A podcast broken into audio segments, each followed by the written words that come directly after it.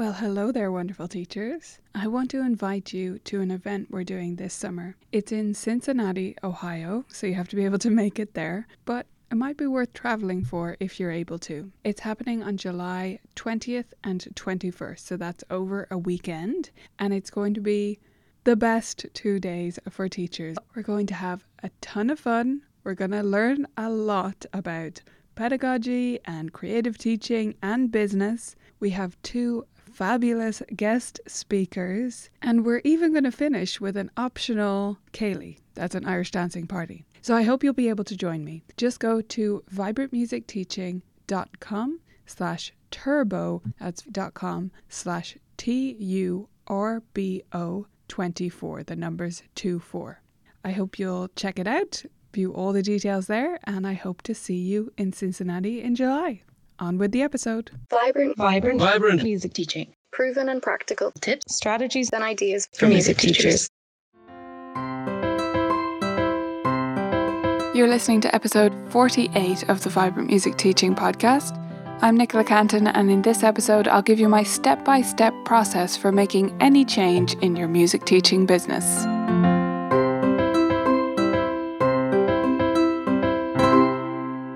Welcome, lovely teachers. Today, as I mentioned last week, I'm going to talk you through my process for making a change in your studio.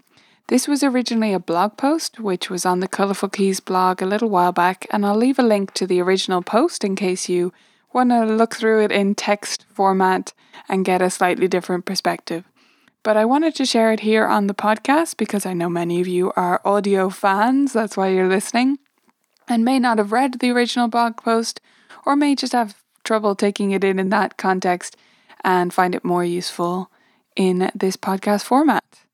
So, we're going to talk through these step by step process for making changes in your studio. And first, I wanted to give you an example of what kind of changes we're talking about here.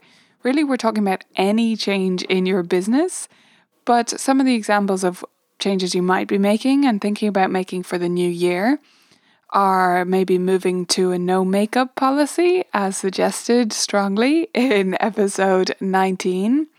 Or maybe you're bringing in some group workshops as part of your studio's calendar, maybe in place of lessons some week, maybe in addition, and there's going to be an additional charge for that, or something like that. Maybe you're considering switching over or planning to switch over to buddy lessons or partner lessons. And if you want more about buddy lessons, you can definitely find it here on the podcast and on the blog as well. But those are my overlapping lessons that I do. So I made that change a few years back myself. And this is basically the exact process I use for that.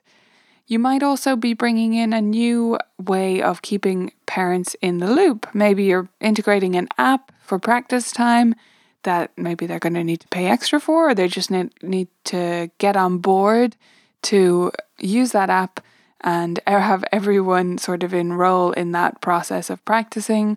Or maybe you're going to have parents attend more of the lessons, or maybe you're going to do extra workshops specifically for parents. Perhaps you're going to bring in a group program, whether it's for everyone or whether it's just a preschool group program that you want to announce. That's a change in your studio, and this step by step process will help you bring it in and make people excited about it and ready for the transition. Okay, so those are some of the changes you might be making. This will also be applicable to almost any change you want to make to your business for the next year. So I hope it will be useful for you. The first step I call step zero, and that's because it may be obvious to some of you, and that's to have a plan. Sounds silly, I know, and you're here for the plan, right? But I'm not talking about that plan. I'm talking about the plan for what exactly you're doing. Before you start rolling this out and communicating with parents and making all doing all this step-by-step process, I want you to be extremely clear about what change you're making. So make sure you have clearly laid out for yourself the tuition structure, the fees that you're going to be charging for this new system, or the way the fees are going to change, the structure that you're going to use, the policies around it, how everything is going to fit together. Make sure it's all mapped out because if you're not clear, you're not going to be able to communicate with confidence and answer all those questions that are going to come up. Part of your process for preparing for this change in my opinion, needs to be to write it out. I'm a big fan of lists, whether it's in a Google Doc, whether it's you're more of a sheets type of person and you want to lay it all out in a spreadsheet, whether you make scribbles in a notebook or have a giant piece of paper on the wall that you brainstorm on and make everything clear in your head. I think you need to have something down on paper or on screen that will help you clarify all of the details about this. And as part of that process, I think a really useful exercise to do is to make an FAQ sheet. Frequently asked questions. Now, that might sound odd because how can there be frequently asked questions with something you haven't done yet? But actually, most FAQs are made in advance of releasing things and they're just predictions. And then over time, they evolve. That's certainly the case on my sites. I have FAQ sheets and when they started, it's just my guess at what questions are going to be. And you're usually right if you think it through carefully, right? So have a think through what are the questions people might ask and what would the answers be? Lay it out just like you would see an FAQ section on a website or in a brochure. You don't ever have to give that to anyone or use it word for word, but it will help you to gain clarity around exactly what you're doing and why you're doing it and what the policies are and how it's going to work. So come up with a draft list of possible FAQs from parents and answer them for yourself. And then an important question to ask yourself with a change, and this depends largely on the change that you're making, but a very important question to ask yourself in most cases is Will you take no for an answer? If you go into this process not being clear about whether you will or you won't, it's going to make for a nightmare for everyone, especially you. So, for example, if you're moving to no makeups, I'm assuming no, you will not take no for an answer. That's your new policy. If you are bringing in group workshops instead of private lessons some weeks, it's going to be horrible, horrendous if some people opt out of that system. So, probably you're not going to take no for an answer there. But if you're moving to something like buddy lessons or if you're moving to group lessons, are you willing to let some people keep the old system? I was when I changed to buddy lessons, but it's a trade off. You have to consider the impact that's going to have on your schedule and how well this changeover works for you versus whether you were are willing to lose some of the students. So if you decide you will not take no for an answer, then this is your policy. You will stick to it no matter what, whatever your change is. And if students don't like it, basically they can leave. You'll have a discussion with them, you'll try to convince them if they're really upset about it. But otherwise, there's the door, they're on the way out. Whereas if you have in your mind that if they really object to it, you will give in, that's fine. There's nothing wrong with that. But be clear about it. Don't have a debate later on down the track when people are really kicking up a fuss about something to ask yourself, oh, should I change it back? Should I let them do this? Should I let them do that? No, decide in advance. You are going to be so much clearer about this in advance than you ever could be in the moment. It is impossible to make that decision later. So decide it now. Okay, so that's step zero. You've got your FAQ sheet. You're clear about every detail of what you're changing as much as is possible, and you know whether you will take no for an answer or whether you're going to show people the door if that's the case. You're ready for step one. Step one is to hype it up over time as slowly as you can. Okay, so if you're making the change in a few months, that's a great time to start hyping it up. Start talking it up to parents and students. It's important to say this to kiddos as well. Depending on the change, this may be more or less relevant. Obviously, if you're just raising your fees, then you can't really talk to students about why that's better for them. But if you're making a, an actual change, such as bringing in group workshops, you can start mentioning that to students over time. You can start saying, hey, you remember when we played that game in your last lesson. I wish we had more time to do that, and I've decided to bring in group workshops next year so that we can play games together more often, or improvise together more often, or whatever's relevant for your situation. You can start talking that up to students and getting them excited about the future in your studio and how it's going to be even better. Even better than their lessons now. How about that? And you can talk uh, things up to parents casually over time as well. And as the months go by, or the weeks, you can start to make this slightly more formal and slightly more definite. But in the beginning, just little mentions here or there is perfect to get people thinking about the fact that you're going to make this change next year. By the way, if you haven't noticed this about people, they don't like change. So the more gentle you can be and how you can ramp it up over time, the better. So you can hype it up to students and parents over several months. Now, I recommend that you, if relevant, mention it at least three times before you make a proper announcement in different ways. So, some examples of how you might talk about it it could go in a studio newsletter, and this would be you would just talk about how fantastic it's going to be and in sort of more vague terms without the policies and the details and the payment plans and whatever. You just talk about it as being an exciting thing that's coming, like a coming soon kind of section. You can also mention it in emails to parents just casually or as part of a studio newsletter email. You can put up posters in your studio about it that people can notice as they're waiting for lessons or as they're hanging out in your studio, they can see that and see what's coming. And you can mention these things in person and as sort of formal more statements uh, where you're actually telling someone about it, or as by the ways, by the bys, right? Just as they come up in conversation. But start talking it up and mention it at least three times. That's the hyping section. Once it's hyped and people have this nugget of an idea in their brain, you can start your official announcement. And in your proper announcement, I recommend that you basically do not mention yourself. So, talk entirely about why this is great for them. Okay? Announce it in an email, announce it in person, send out a letter if that's what suits your community, but talk entirely about the benefits for them. And you will be able to come up with benefits for them if you really try. And it is completely irrelevant to talk about the benefits for you. Yes, you might think, oh, people should care that, you know, I've been rugging myself ragged doing all these makeup lessons, or people should be aware of the fact that I can't take payments in cash anymore because our bank is closing down in town. That's not their concern yeah, they'll care on some level, but really, what they care about, what everybody cares about, is basically themselves. Sorry. So you need to talk about why it's better for them and come up with at least a few reasons why this is a benefit for them, for the parents, for their kids.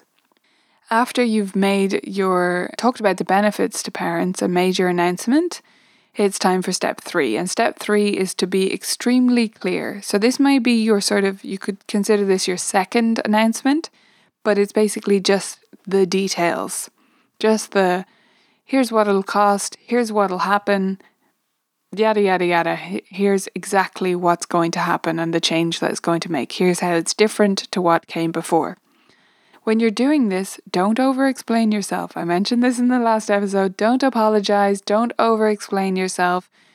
Don't go on and on, basically. Not suggesting that you would, but don't say too much. Just give the bullet points. Make it easy to read, easy to understand. I recommend doing this in an email in most cases, but you could also do it, as I say, in a letter or in person I'd say on, in person is a little bit unreliable because you're going to have to say it over and over again to different people and it might go in one ear and out the other. At least in an email, it was written down and you have that as a record for yourself and for them that they can look back at. So give your explanation, be clear, but be succinct. Don't go on and on about it. Just give the basic details of exactly what is going to happen in an easy to understand, no music jargon allowed, no business jargon allowed kind of way. Straightforward, plain English, clear and to the point. You ready for step four? This is the last step. Repeat, repeat, repeat. Yes, I said that people could look back at their email. They probably won't. there will be plenty of people who will miss that email and they'll miss the letter and they'll miss the poster. And they'll be shocked when you're making this change, when they finally realize that is. So, be prepared to repeat yourself. Don't take offense by people not reading your stuff. People do not read because there is an onslaught of communication thrown at people these days. And the fact that they didn't read your email is just a symptom of, of our current culture, I'm afraid. So be prepared to repeat yourself. Don't get annoyed about it. Just repeat yourself in exactly the same way again and again and again. Rinse and repeat. Have sort of stock responses. You don't have to repeat them verbatim, but it's good to have an idea of what you're going to say and just repeat it over and over in exactly the same way. Be as patient as you possibly can answer everybody's questions as they come up and don't get annoyed with them. Don't point out that you've already said it. Just say it again. Just say it as if it's fresh. Pretend that you didn't already say it in an email if you did, because to them, maybe you didn't, right? Yeah, you did send it. I'm just saying, from their perspective, they haven't heard it. Even if they read it, even if you said it to their face, they didn't hear it. So you need to say it again just the same way and don't over explain.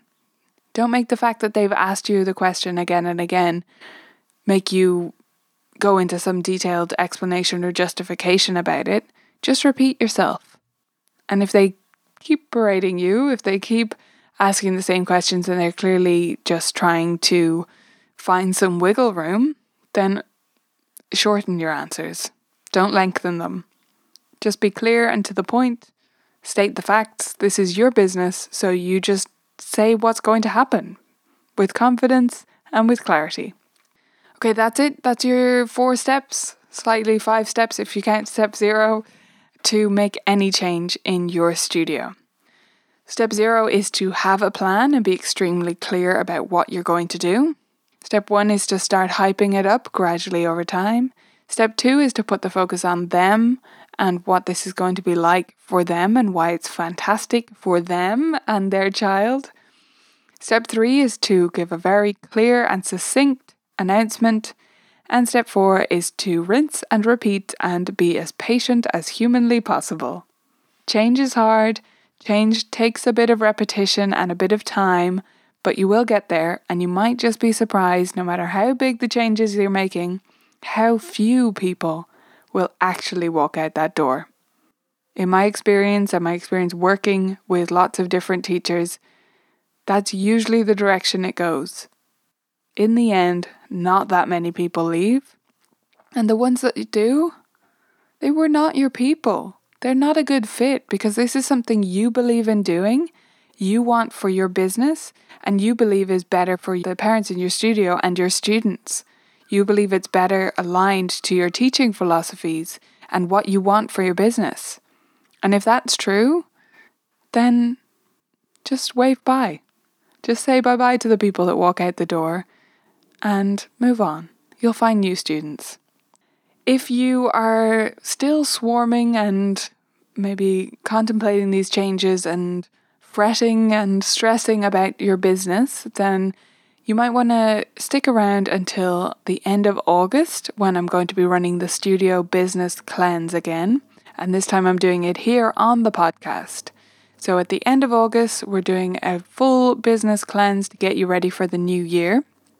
And if you can't wait until then with your burning business questions, or you have specifics about this episode or recent ones, or any recent resources in the library, then you can come along to the Vibrant Music Teaching Q&A session for members this week. So those are on this week. Members can go to vibrantmusicteaching.com slash calendar to find out exactly when it is in your time zone. And if you're not a member yet and you want to come along, all you need to do is sign up at vmt.ninja to get access straight away. I'll see you there. Vibrant Music Teaching members get access to live Q&A sessions every month as well as a enormous library of courses and an enormous library of games and resources and improvisation prompts and everything you could ever need to make your teaching more fun, enjoyable, and more successful.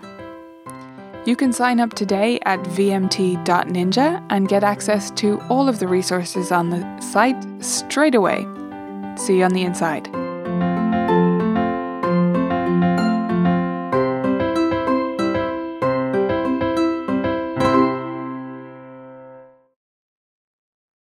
Thanks for listening to this episode of the Vibrant Music Teaching Podcast. I hope you loved it, and I wanted to pop on here one more time to remind you about our event. It's happening in Cincinnati this July, and you can get all the details at vibrantmusicteaching.com slash turbo. See you there.